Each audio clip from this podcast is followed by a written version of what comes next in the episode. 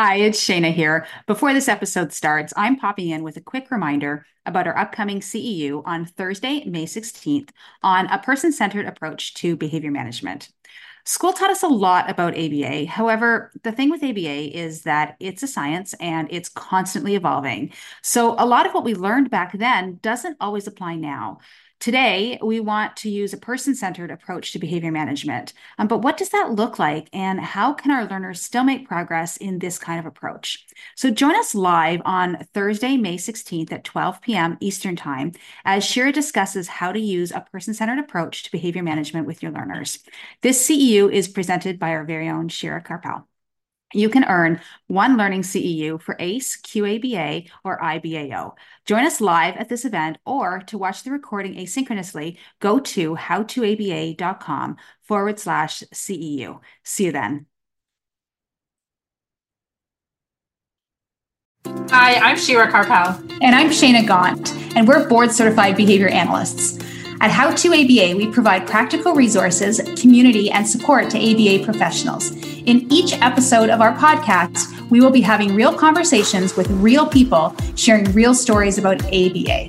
We'll share relevant strategies and actionable tips that will make us all better ABA practitioners. It's the ABA content you need that you're not going to learn in a textbook. Working with clients is only one part of what we do. Another part is communicating with parents and making sure parents feel comfortable in communicating with us as well. So, how can we effectively communicate with parents? So, years ago, I spoke to a really distraught parent who had received a note from their child's school. Uh, the note said that their child engaged in challenging behavior. And, you know, the note she said wasn't new. Her child's been engaging in negative behavior. Um, but there was never anything on the note to say, hey, here's what we're doing about it. Or, hey, you know, it's okay, we've got this. Or here's what she was trying to communicate. Um, it was just, hey, she engaged in these challenging behaviors. And the parents' perspective on that was that, you know, that note is okay every so often. And sure, you know, the note's objective and she understood that, but there was no soft touches around the note. There was just, hey, here's what it is. Here's what it is. And day after day, from a parent's perspective, that's really hard. Um, and, you know, that note can say, hey, here's what she did. But add something to it like here's what we're doing about it. And that's why why the parent was so distraught because there was nothing else included in the note to say hey don't worry parent we've got this. We're, we're going to, you know have a meeting about this. We're going to discuss this. We've got this. There was no show of confidence at all in the note. There was no anything else in terms of other information. And you know we have to take that back as aba professionals and go wow like the way we communicate with parents really does count. And how do we fix that and how do we make that better? So the most communication with parents is going to likely be through the paraprofessional, ABA therapist, the teacher, the support staff, because they are really the ones, um, you know, on the ground having the most communication with both the child, the, the student, and the parents. And it's really important that the message comes across that this is someone's child, that you really do care about this student and and that comes across when i once heard you know a really good tip is that starting any meeting with a parent is start with something about that child not something completely generic like you know he had a great day or you know something something like that but something very specific. Like i i looked at his arts and crafts and it was it was so nice or he's really making progress in this and i'm so proud of him. Um, starting with, some, with something positive because very often the communication like shayna was saying that parents receive is not positive. We usually reach out when something's wrong or when there's a problem. And so, as the person having that ongoing communication, how can you make it better? So I I started out as an ABA therapist in the home setting, and every home I went into, the parents just seemed to communicate a little bit differently. So some parents would you know keep me at the door as I'm trying to run for lunch for about 15 minutes, wanting to talk about their ch- children, and then other parents I barely saw. Um, so I think a really important step in terms of communication with parents is asking them. You know, if especially if you're in the home, asking them how would you prefer communication. If you're a teacher in a classroom or a paraprofessional, ask the parent, how do you prefer communication? Do you want it in a communication book? Do you want it in a Google Doc? You know, hey, here's the app that our school uses. This is what we're going to do. But what would you like to see that communication being? You know, some parents say, listen, like I, only want communication once a week. I'm really busy and I this is it. Other parents say, listen, I really like a lot of information every single day, um, but I want information on this, this, this, and this. So if we know exactly what parent goals are, not just their programming goals, but goals in terms of communication, we can help to meet those needs. And I would also say have some parameters for yourself around that because communication can become overwhelming. There are some parents who want, you know, constant communication. You might say, well, you know, I'm not going to give my cell phone number and it's going to go through email and we can compromise on that. So have the parameters that you need for yourself or know that I'm not going to be able to communicate at these hours or on the weekend, but I'm more than happy to have a phone call at this and this time. So having that balance, because sometimes, like I said, it's someone's child and like, you know, they, they are very, you know, interested in that information and you obviously want to give it, but having that balance between you know your time their time and the information that that you're able to give. You know some people go back and forth with just a blank notebook and a blank notebook goes in the student's backpack and you know somebody's supposed to write in that notebook about you know what they did that day and everything else. That's a lot of time as well. So you know when shira said have parameters on your time and what you're communicating a blank notebook can be a lot. Um, so what i'll do is you know put a check mark system, not a check mark, but like a check off list, you know, maybe A, B, C, or D, or a rating scale, or I'll have like, you know, a rating scale from, you know, zero to three. This is what happened today. And really so that at the end of the day or throughout the day, you know, somebody can go through and just go whoop, whoop, whoop, whoop, circle, circle, circle, circle. And the parents have all the information that they really need. And it took us about 30 seconds to do. So really looking at the way you're communicating that as well. And it goes both ways, right? Because we want parents to communicate with us and we, you know, have a student who we find that, or we had a, a feeling, a theory that his sleep was affecting his day. And there was really no way for us to know that. You know, parents were overwhelmed. They obviously also were not sleeping. Um, and so sometimes their reports would be a little bit skewed because like that's all they know. They don't know what it, you know what it's like to get a regular night's sleep. So instead of putting it on the parents to say, well, you need to tell us all these details about how exactly he slept, and you know, even though it's eight o'clock in the morning and you're rushing to get your kid off to school, we need you to communicate with us. Instead, what the teacher did was she created, like Shayna was saying, a checkoff list. And we made it simple so that when they came for drop off, we would complete it with them. And we just ask them a few basic questions about, you know, what time they went to bed, how many times they woke up, what time they woke up in the morning, a few simple questions. It was doable and it was a great way to bridge that communication because it did really affect his day. So we were able to kind of get that information, communicate that with parents, and then be able to use that information to, you know, change demands during the day or make his day a little bit easier based on his sleep. So I have um, one parent I work with in a home program, and uh, you know I'm so used to parents wanting so much information. And you know we've done these communication books, and here's all the information. I've done the whole okay. I'm standing at the door for 10 minutes and debriefing after every shift with the parent. And I walked into this one family's home, and the mom actually worked from home, um, but she was very busy. Um, she was an exec, and she literally locked herself in her bedroom because that's all the room she had, and she you know was on calls all the time. And it was just for me anyways it was just such an odd feeling at the end of the day just really walking out and you know leaving you know leaving the child with i mean he's with a caregiver and you know the mom comes in to help him get lunch and everything else but she really didn't want to talk to me you know and it's i was so used to a parent going give me all the information and when i'm trying to stand at the door and have a conversation with her and she's shooing me out you know it's the opposite but you have to respect that as well and that goes back to what do the parents want to hear and she's like listen like i'd love to hear all about my kid's day but I don't have the time. Like, I've got to do this, I've got to do this, and I got to get back on calls. So get out of my house, leave me alone. So making sure that you can read a parent that way as well and know exactly how they want that communication.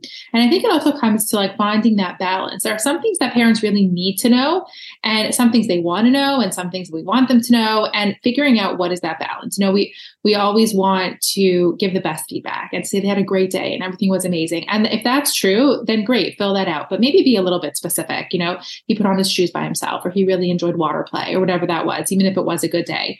And I think finding that balance between giving that positive feedback, but also being a little bit honest. You know, maybe he struggled with a transition from lunch, um, and that's okay. I think it's better that parents hear that in small doses paired with the positivity than all of a sudden it coming to a point where, you know, there's a bigger problem and the parents had no idea. So don't save the issues for when it becomes too big of a problem. I would recommend communicating that as it happens in a way that's positive and in a way that says, you know, like Shayna was saying, there's a solution. You know, he had a hard time transitioning. Tomorrow, we're going to try visual. Um, so having that honest feedback but also making it sound positive. I know we all want it to just be like good stuff and they had a great day because that makes everybody happy. But it's not going to work out if at some point, you know, th- there is something that needs to be tackled. I always feel like we should have that visual in our head of that balance scale, right? And that balance scale of, okay, so here's the positivity, but I do need to balance it with some of this, or I've got some of the, you know, the negative stuff that happened, but I'll balance it with the positivity. And, you know, making sure that if you are, you know, telling about challenging behavior or a t- challenging thing that happened during the teaching session, um, you balance it out with positivity, but make sure that you're genuine about it. It's not like, wow, I really love Jimmy's shirt. And by the way, you know, he hit me this many times and I have a black eye now. Like you can't do that either. So really make sure that when you are giving feedback, be honest, um, but be positive, as positive as you possibly can um, in terms of, but we're going to try this tomorrow or but I'm going to talk to my supervisor and we're going to come up with a plan. Like, don't worry, so I had a student actually, it was school this past year. And, uh, you know, the child, everything was going really great. You know, the communication book had, wow, he was doing great. He was doing great. He was doing great. And then all of a sudden he was expelled. I'm like, well, why is he expelled? What, what's going on? And apparently he was hitting and kicking other peers to the point where they actually had to take him out for recess at a different time and they were putting him in a different classroom. And we heard none of this until it got to be so late in the game.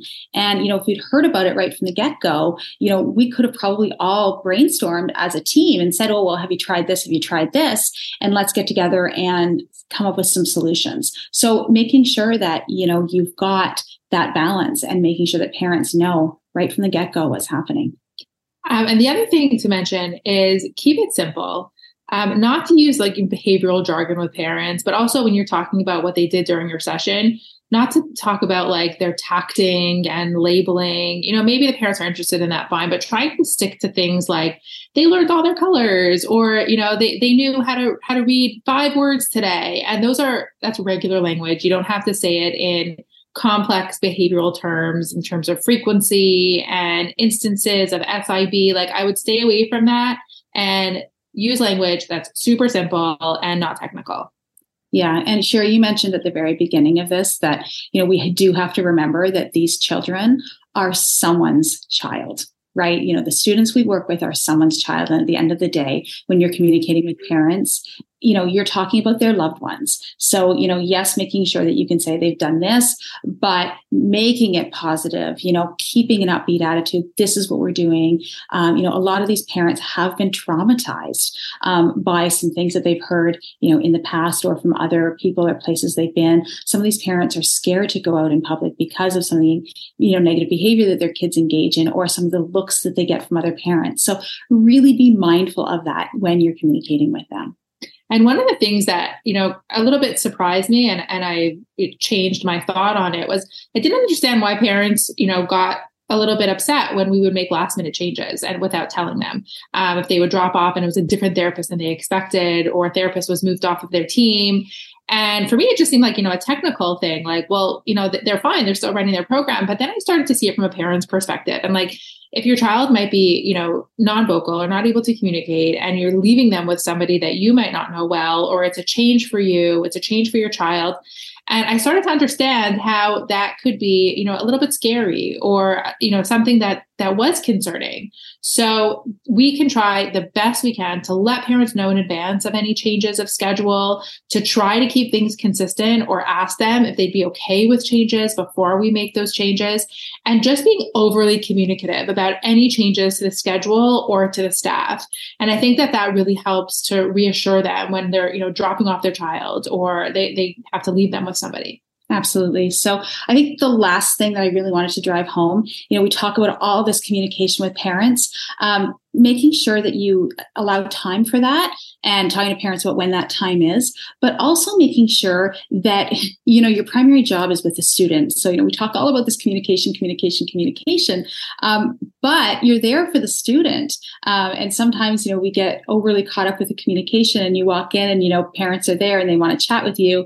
And then half an hour of your session's gone by and you've just been talking to the parent. And then, you know, three weeks later, you know, the supervisor gets a phone call and says, you know, that Shayna person. She really likes to talk to us, but she's not playing with our kid. Mm-hmm. So it is, you know, even though the communication is a balance, the communication versus working with a kiddo is a balance as well. So making sure that a like the minute you walk in the door yes you want to talk with the parents or at least you know have something but you're there for that student. So the minute you walk in that door acknowledge the student hi jimmy how's it going? I've missed you sally. Oh wow.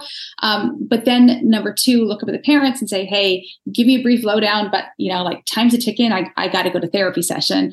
Listen if you really want to talk i'm going to allot 10 minutes at the end okay? And really being mindful that you're there to work with a client and you shouldn't be talking to the client or the, the parents the whole time and just making sure the clients know that too. And your job is hard. I'm sure your life is hard outside of your job. And sometimes we tend to bring that into our jobs, especially sometimes if we're working with families, we get to know them, they get to know us, we're in their home, we get a little bit comfortable. But we really want to emphasize that stay positive. This is still a job leave your baggage at the door. Don't come in, you know, complaining and fetching about how hard things are or, you know, how much, how hard the session was. Um, really having a positive attitude. Again, balance with that realism of what's really going on. But don't bring your baggage into it. And I know that that's really hard to do. Um, but it's super important because these are families, these are someone, someone's child, and it's your job to support them and to be as positive as you can with them parents also have enough going on in their lives. They don't need to know about your personal life as well, and they don't need to have to worry about you as well. Um, there's been a few times where parents say, "Oh, you know, have you heard of so and so? She's like." done X, Y, and Z in her personal life. And oh, can you believe that so and so?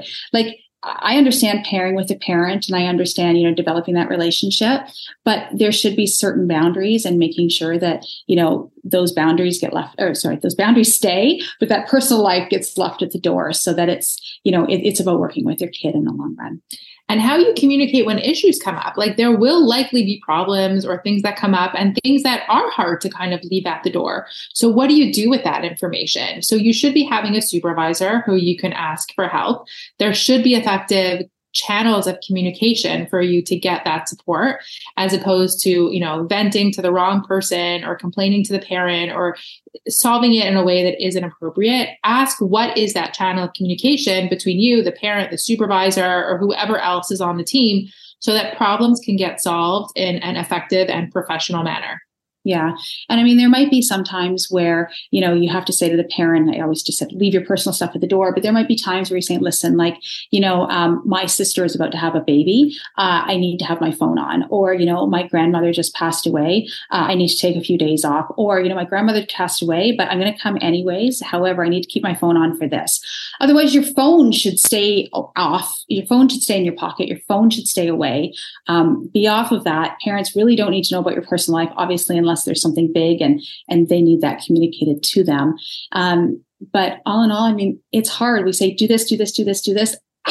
It's hard, but communication with parents, if you can find that balance, it is going to be your best friend. Um, and also communication, like we as BCBAs are also in that communication circle. And sometimes I've had RBTs or therapists who didn't like something that was in the plan or who didn't like a program that was being run and didn't say anything about it and were just, you know, upset about it.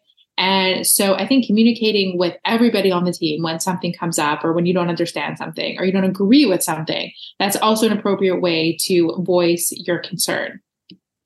Something they don't talk about at school, right? They should have a whole course on just communication and how to effectively communicate with people. And uh, maybe they do, but it's not mandatory and it really, really should be. So, you know, for more tips to work with parents, check out other videos. Um, we have something on working with parents as a BCBA. Check that out as well. Um, so, in summary, we talked about a lot today. In summary, we talked about how to best communicate with parents, asking what they want to hear, how they want to hear it, how it should be communicated. We talked about leaving your personal problems at the door and really staying positive through session. And we talked about that balance between, you know, giving positive feedback and, and giving the, you know, feedback about challenging behavior, but how we're following up with that challenging behavior. Thanks for joining today's conversation. Wherever you get your podcast, please go and subscribe, rate, and review so others can find out about us too. For more from How to ABA, including free resources and ABA materials, visit our blog at howtoaba.com and make sure that you're following us on social media for more practical tips and updates.